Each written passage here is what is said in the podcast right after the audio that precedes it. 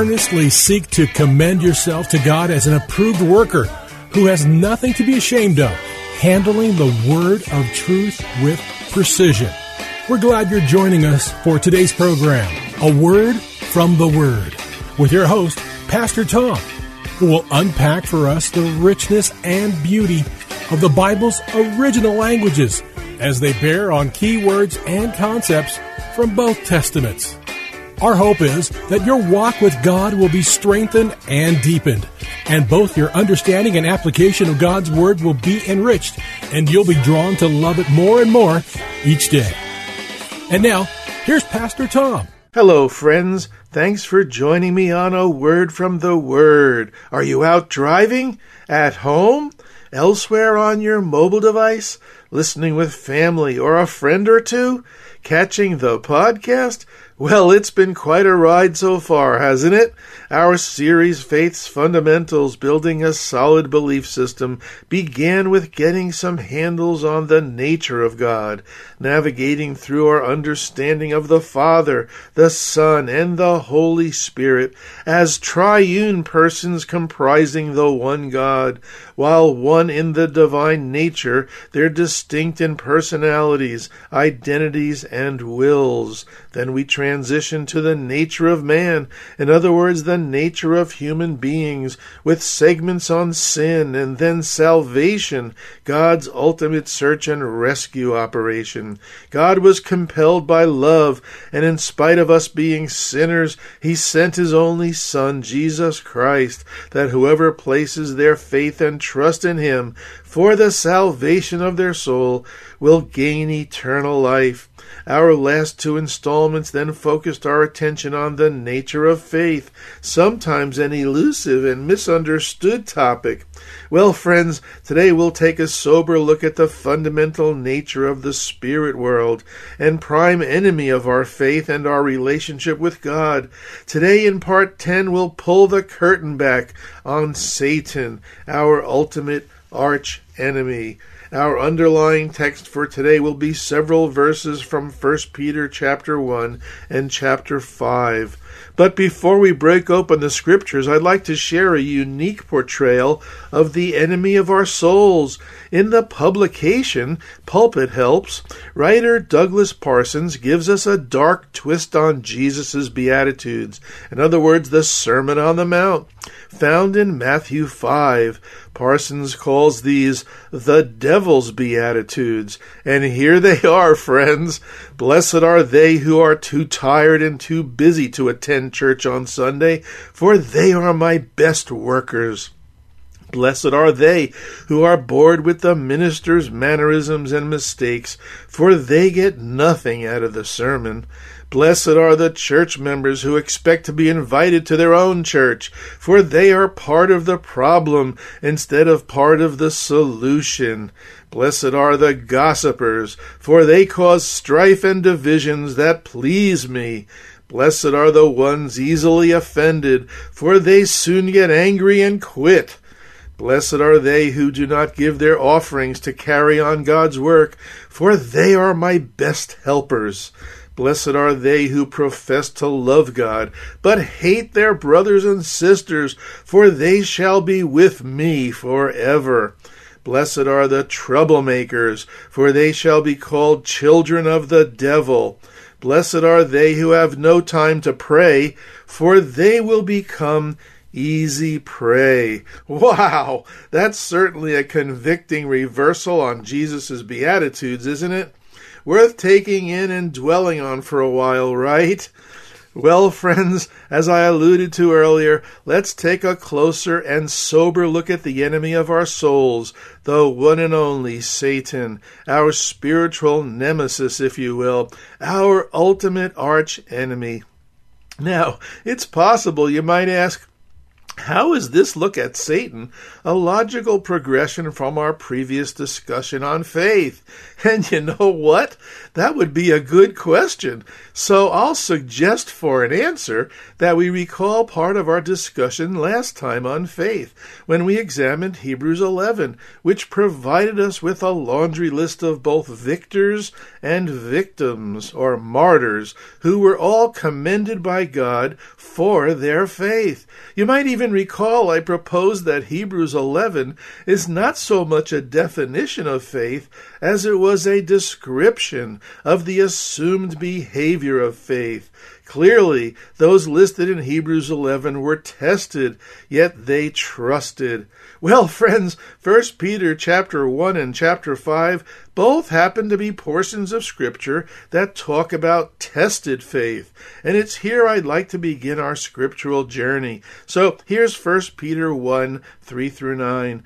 Blessed be, or praise be to the God and Father of our Lord Jesus Christ. And I'll stop here for just a moment because the word choice by Peter here in the Greek is a word eulogitos. Can you guess what English word comes from eulogitos? If you guessed eulogy, you are right. Now, this seems like a quirky word to us, doesn't it? After all, we associate eulogies with funerals. But listen to what this really cool word means to speak well of, be worthy of praise, to celebrate, acknowledge good things. In other words, we eulogize God. We speak well of Him. We praise Him. Cool, huh? Okay, let's get back to 1 Peter. I'll repeat verse 3 for us. Blessed be, or praise be, or let's speak well of the God and Father of our Lord Jesus Christ, because in his great mercy he has given us new birth into a living hope through the resurrection of Jesus Christ from the dead and into an inheritance that can never perish, spoil, or fade. This inheritance is kept in heaven for you, who through faith are shielded by God's power until the coming of the salvation that is ready to be revealed in the last time. In all of this you greatly rejoice, though now, for a little while, you may have had to suffer grief in all kinds of trials. These trials have come so that the proven genuineness of your faith of greater worth than gold, which perishes even though refined by fire, may result in praise, glory, and honor when Jesus Christ is revealed. Though you have not seen him, you love him, and even though you do not see him now, you believe in him, or you are actively putting your faith in him. The word faith here is a verb denoting action, and are filled with an inexpressible and glorious joy, for you are receiving the end result of your faith, the salvation of your souls. Now let's fast forward to 1 Peter 5 6 through 11. Humble yourselves, therefore, under God's mighty hand, that he may lift you up or exalt you in due time. Cast all your anxiety on him, because he cares for you. Be alert or watch, and be of sober mind. Your enemy or your adversary, the devil, prowls around like a roaring lion, looking for someone to devour. And this word means to swallow up, consume, drink down, or destroy in the Greek language. Resist him. The word resist is a verb indicating actively resisting, actively withstanding or opposing him standing firm in the faith. And the article the is there in the original. This is the faith, once for all given that we should be defending, according to Jude's letter, because you know that the family of believers throughout the world is undergoing the same kind of sufferings, and the God of all grace, who called you to his eternal glory in Christ, after you have suffered a little while, will himself restore you and make you strong, firm, and steadfast. To him be the power forever and ever. Amen.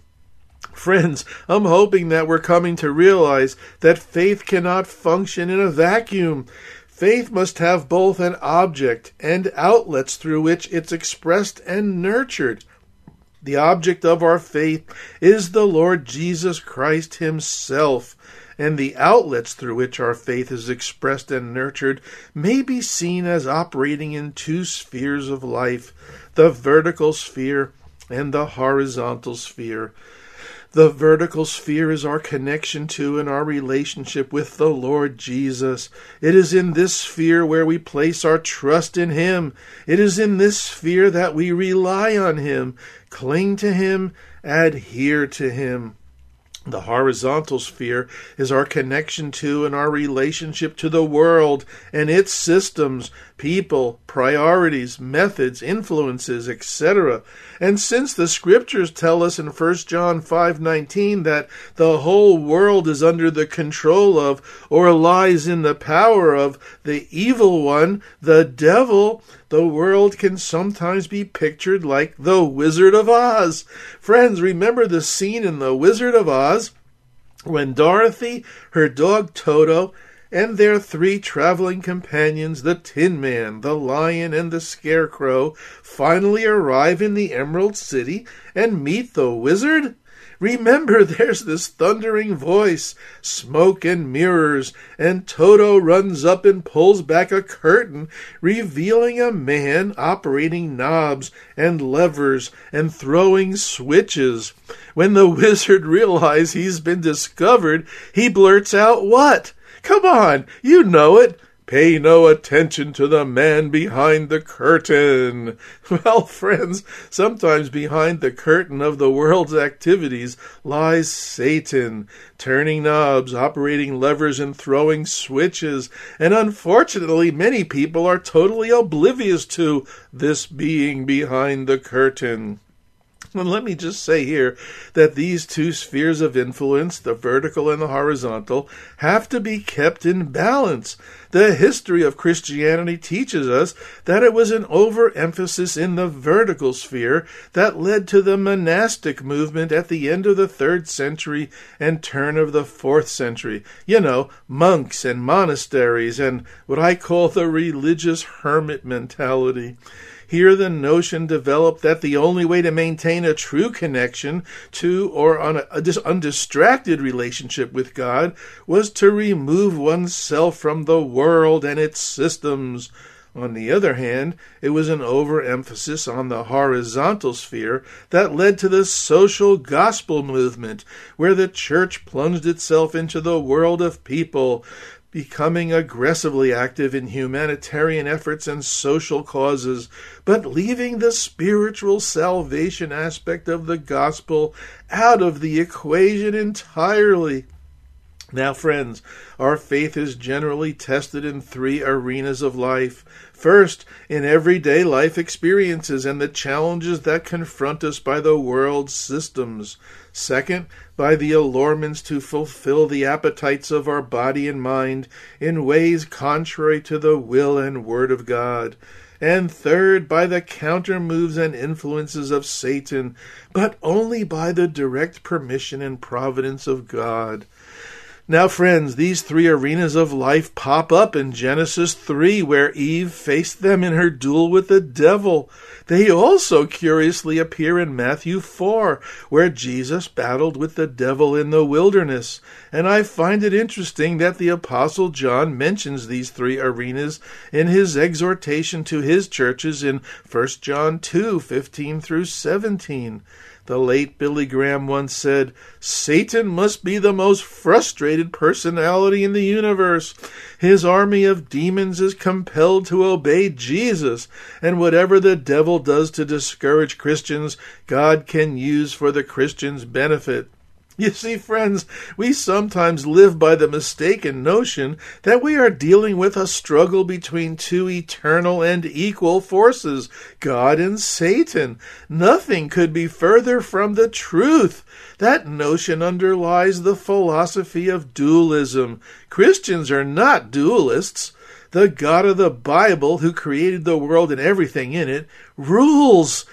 Even Satan and his angelic minions, the demons, God's nemesis wannabes, if you will, who oppose God and his plans, have their power delegated and restricted by God. They're used by God in accordance with his ultimate divine plan, which is sometimes a mystery to us and sometimes elusive. But in the end, when God's program is finally complete, their destiny will be sealed in the lake of fire. Granted, there are many people who deny the existence of Satan. They claim that Satan is merely a principle of evil, or the personification of evil influence in the human heart. Charles Baudelaire, who lived in the 1800s, said, The devil's best ruse is to persuade us that he does not exist. Well, friends, we are aware of the fact that Satan is not a principle. Satan is not a personification. Satan is a person. The existence of Satan cannot be determined by human opinions. The only reliable source of information is the Word of God. Is it any wonder why Satan works overtime to discredit the Word of God? Remember his cunning comeback to Eve in Genesis 3? Did God really say? Satan was undermining and weakening God's authority. Friends, the existence of a personal spirit of evil is clearly revealed in Scripture. The existence of Satan is taught in five Old Testament books Genesis, First Chronicles, Job, Psalms, and Zechariah, and by every New Testament writer. Some scholars believe Satan is behind the scenes in portions of Isaiah and Ezekiel. If this is true, then seven Old Testament books mention him. Jesus himself acknowledged the existence of, taught about, and personally encountered and engaged Satan. The Old Testament assumes the existence of Satan, much like it assumes the existence of God. The biblical story unfolds depending on the reality of both. The plot in Genesis 3 depends on the reality of Satan working through the serpent in Eden to cause the fall of the human race into sin via Eve and Adam, our first parents. Job's tragedy and triumph are rooted in his personal challenges, mediated by the battle between God and Satan. You can read about this in Job chapters 1 and 2. In First Chronicles 21, a crucial judgment on Israel killing 70,000 is linked directly to Satan motivating David to number Israel in a census. In the Psalms, we discover that behind idolatry lies the reality of demons and the adversary, which is the Hebrew meaning of the word Satan in parts of Isaiah and Ezekiel, some Bible teachers propose that it becomes difficult to explain the seeming superhuman power behind two kings without the reality of Satan's existence and influence as a personal being. You may disagree with this hypothesis, and that's okay, as it is just one theory. Every New Testament writer recognizes the existence of Satan, although not in every book. Nine of the 27 New Testament books mention Satan or use one of his names. Of the eight that do not specifically mention him by name, four imply his existence by mentioning evil angels or demons. In the Gospels, 25 of the 29 references to Satan come directly from the mouth of Jesus himself the fascinating study of angels in Scripture, and by that I mean both the good and evil angels as well as Satan, is called by theologians angelology. Studying both evil and elect angels as revealed in Scripture, friends, actually helps us to first better understand the Bible, and second, better understand the Christian life. Christian ministry, God's plan of the ages, world conditions, and the course of world affairs, and studying the nature and activities of the spirit world as seen through the eyes of Bible writers increases our appreciation of a sovereign God whose creative ability, control of the universe, and intervention on our behalf assures our good and his glory. Satan is not a figment of the human imagination imagination or a personification of evil, but as I said, he's a genuine person. He has personality, intellect, emotions, and will, Scripture reveals. Satan fell from his original holy estate when he rebelled against God, incurring his own condemnation. Recall Jesus said that hell was created for the devil and his angels in Matthew 25:41. And Lucifer evidently enticed a third of the angelic beings to defect with him, as it seems Revelation 12:4 is communicating. Satan and his minion angels are now opposed to God, his program and his people. Satan is a created being who is held morally responsible and accountable for his actions in Colossians 1:16 we're told that God through Christ created all things in the heavens and on earth both visible and invisible. In other words thrones dominions rulers authorities etc personally I believe these categories represent ranks of angelic beings.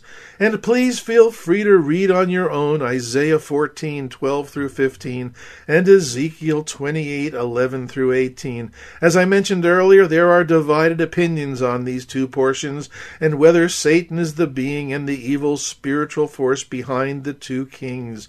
I provide these strictly as food for thought. Friends, sometimes we live in and behave as if Satan were omniscient, omnipotent, and omnipresent, but he is not. Is Satan intelligent? Absolutely. Revelation 12:12 tells us, "Woe to the earth, because the devil has come down to you, having great wrath, knowing that he has only a short time." Does Satan possess emotions? We just read that he has great wrath, and in Revelation 12:17 we find these words: "So the dragon was enraged with the woman and went off to make war with the rest of her children who keep the commandments of God and hold to the testimony of Jesus." Does Satan have a will and decision-making capabilities? Indeed he does. 2 Timothy 2:26 says, "People may come to their senses and escape from the snare of the devil, having been held captive to do his will." Does Satan have power? Evidently he does. 1 John 5:19 tells us, "We know that we are children of God and that the whole world lies in the power of the evil one." Is Satan all powerful? Absolutely not. Job chapters 1 and 2 make it clear that God is in total control of Satan's power and activities. In fact, these chapters remind us that Satan's activities are restricted and regulated. Some parameters the scriptures outline for us of Satan's broad range of activities are tempting, Matthew 4 3 and 1 Thessalonians 3 5, deceiving, 2 Corinthians 11 3 and Revelation 12 3, working in the disobedient, Ephesians 2 2, accusing Christians, Zechariah 3 1 and 2, and Revelation 12 10, being a destroyer, the name given him in Revelation 9 11, and seeking to devour Christians, 1 Peter 5 8. But, friends, as Christ followers and blood bought believers, we have a defense and victory over Satan. Should we respect the devil? Absolutely, according to Jude verse 9. If the archangel Michael respected him, so should we, and we should not be ignorant of Satan's schemes, as Ephesians 6:11 counsels. In fact, Ephesians 6:10 through 18 should be memorized and read by all of us Christ followers regularly.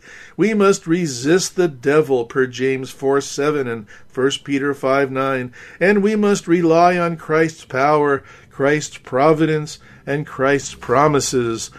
Colossians 2:15 comforts us with the fact that Jesus Christ disarmed and triumphed over the spiritual powers. Hebrews 7:25 tells us that Jesus Christ is now always interceding for us. And 1 John 3:8 tells, "The Son of God appeared for this purpose to destroy the works of the devil." And Romans 16:20 encourages us with these words, "The God of peace will soon crush Satan under your feet." In this life, friends, Satan is a being we must contend with, and at times God's providence and will dictate we engage him and battle him with our faith. But we're not alone in this battle. 1 Peter 5 8 and 9 says, Be alert and sober minded. Your enemy, the devil, prowls around like a roaring lion looking for someone to devour. Resist him, standing firm in the faith, because you know that the family of believers throughout the world is undergoing the same kind kind of suffering, and the God of peace and grace will call you to his eternal glory in Christ after you have suffered a little while, will himself restore you and make you strong, firm, and steadfast. To him be the power forever and ever. Amen. Amen. Well, friends, we're at the end of our program. I hope today's and next time's study on the good angels will help us better understand some fundamentals the Bible reveals about Satan and the angelic realm. Today's broadcast will close with an email where you may write me. Please also consider joining a Word from the Word support team. Just ask me for the details. Thanks to those of you who are helping this program stay on the air. And thanks for listening today, friends.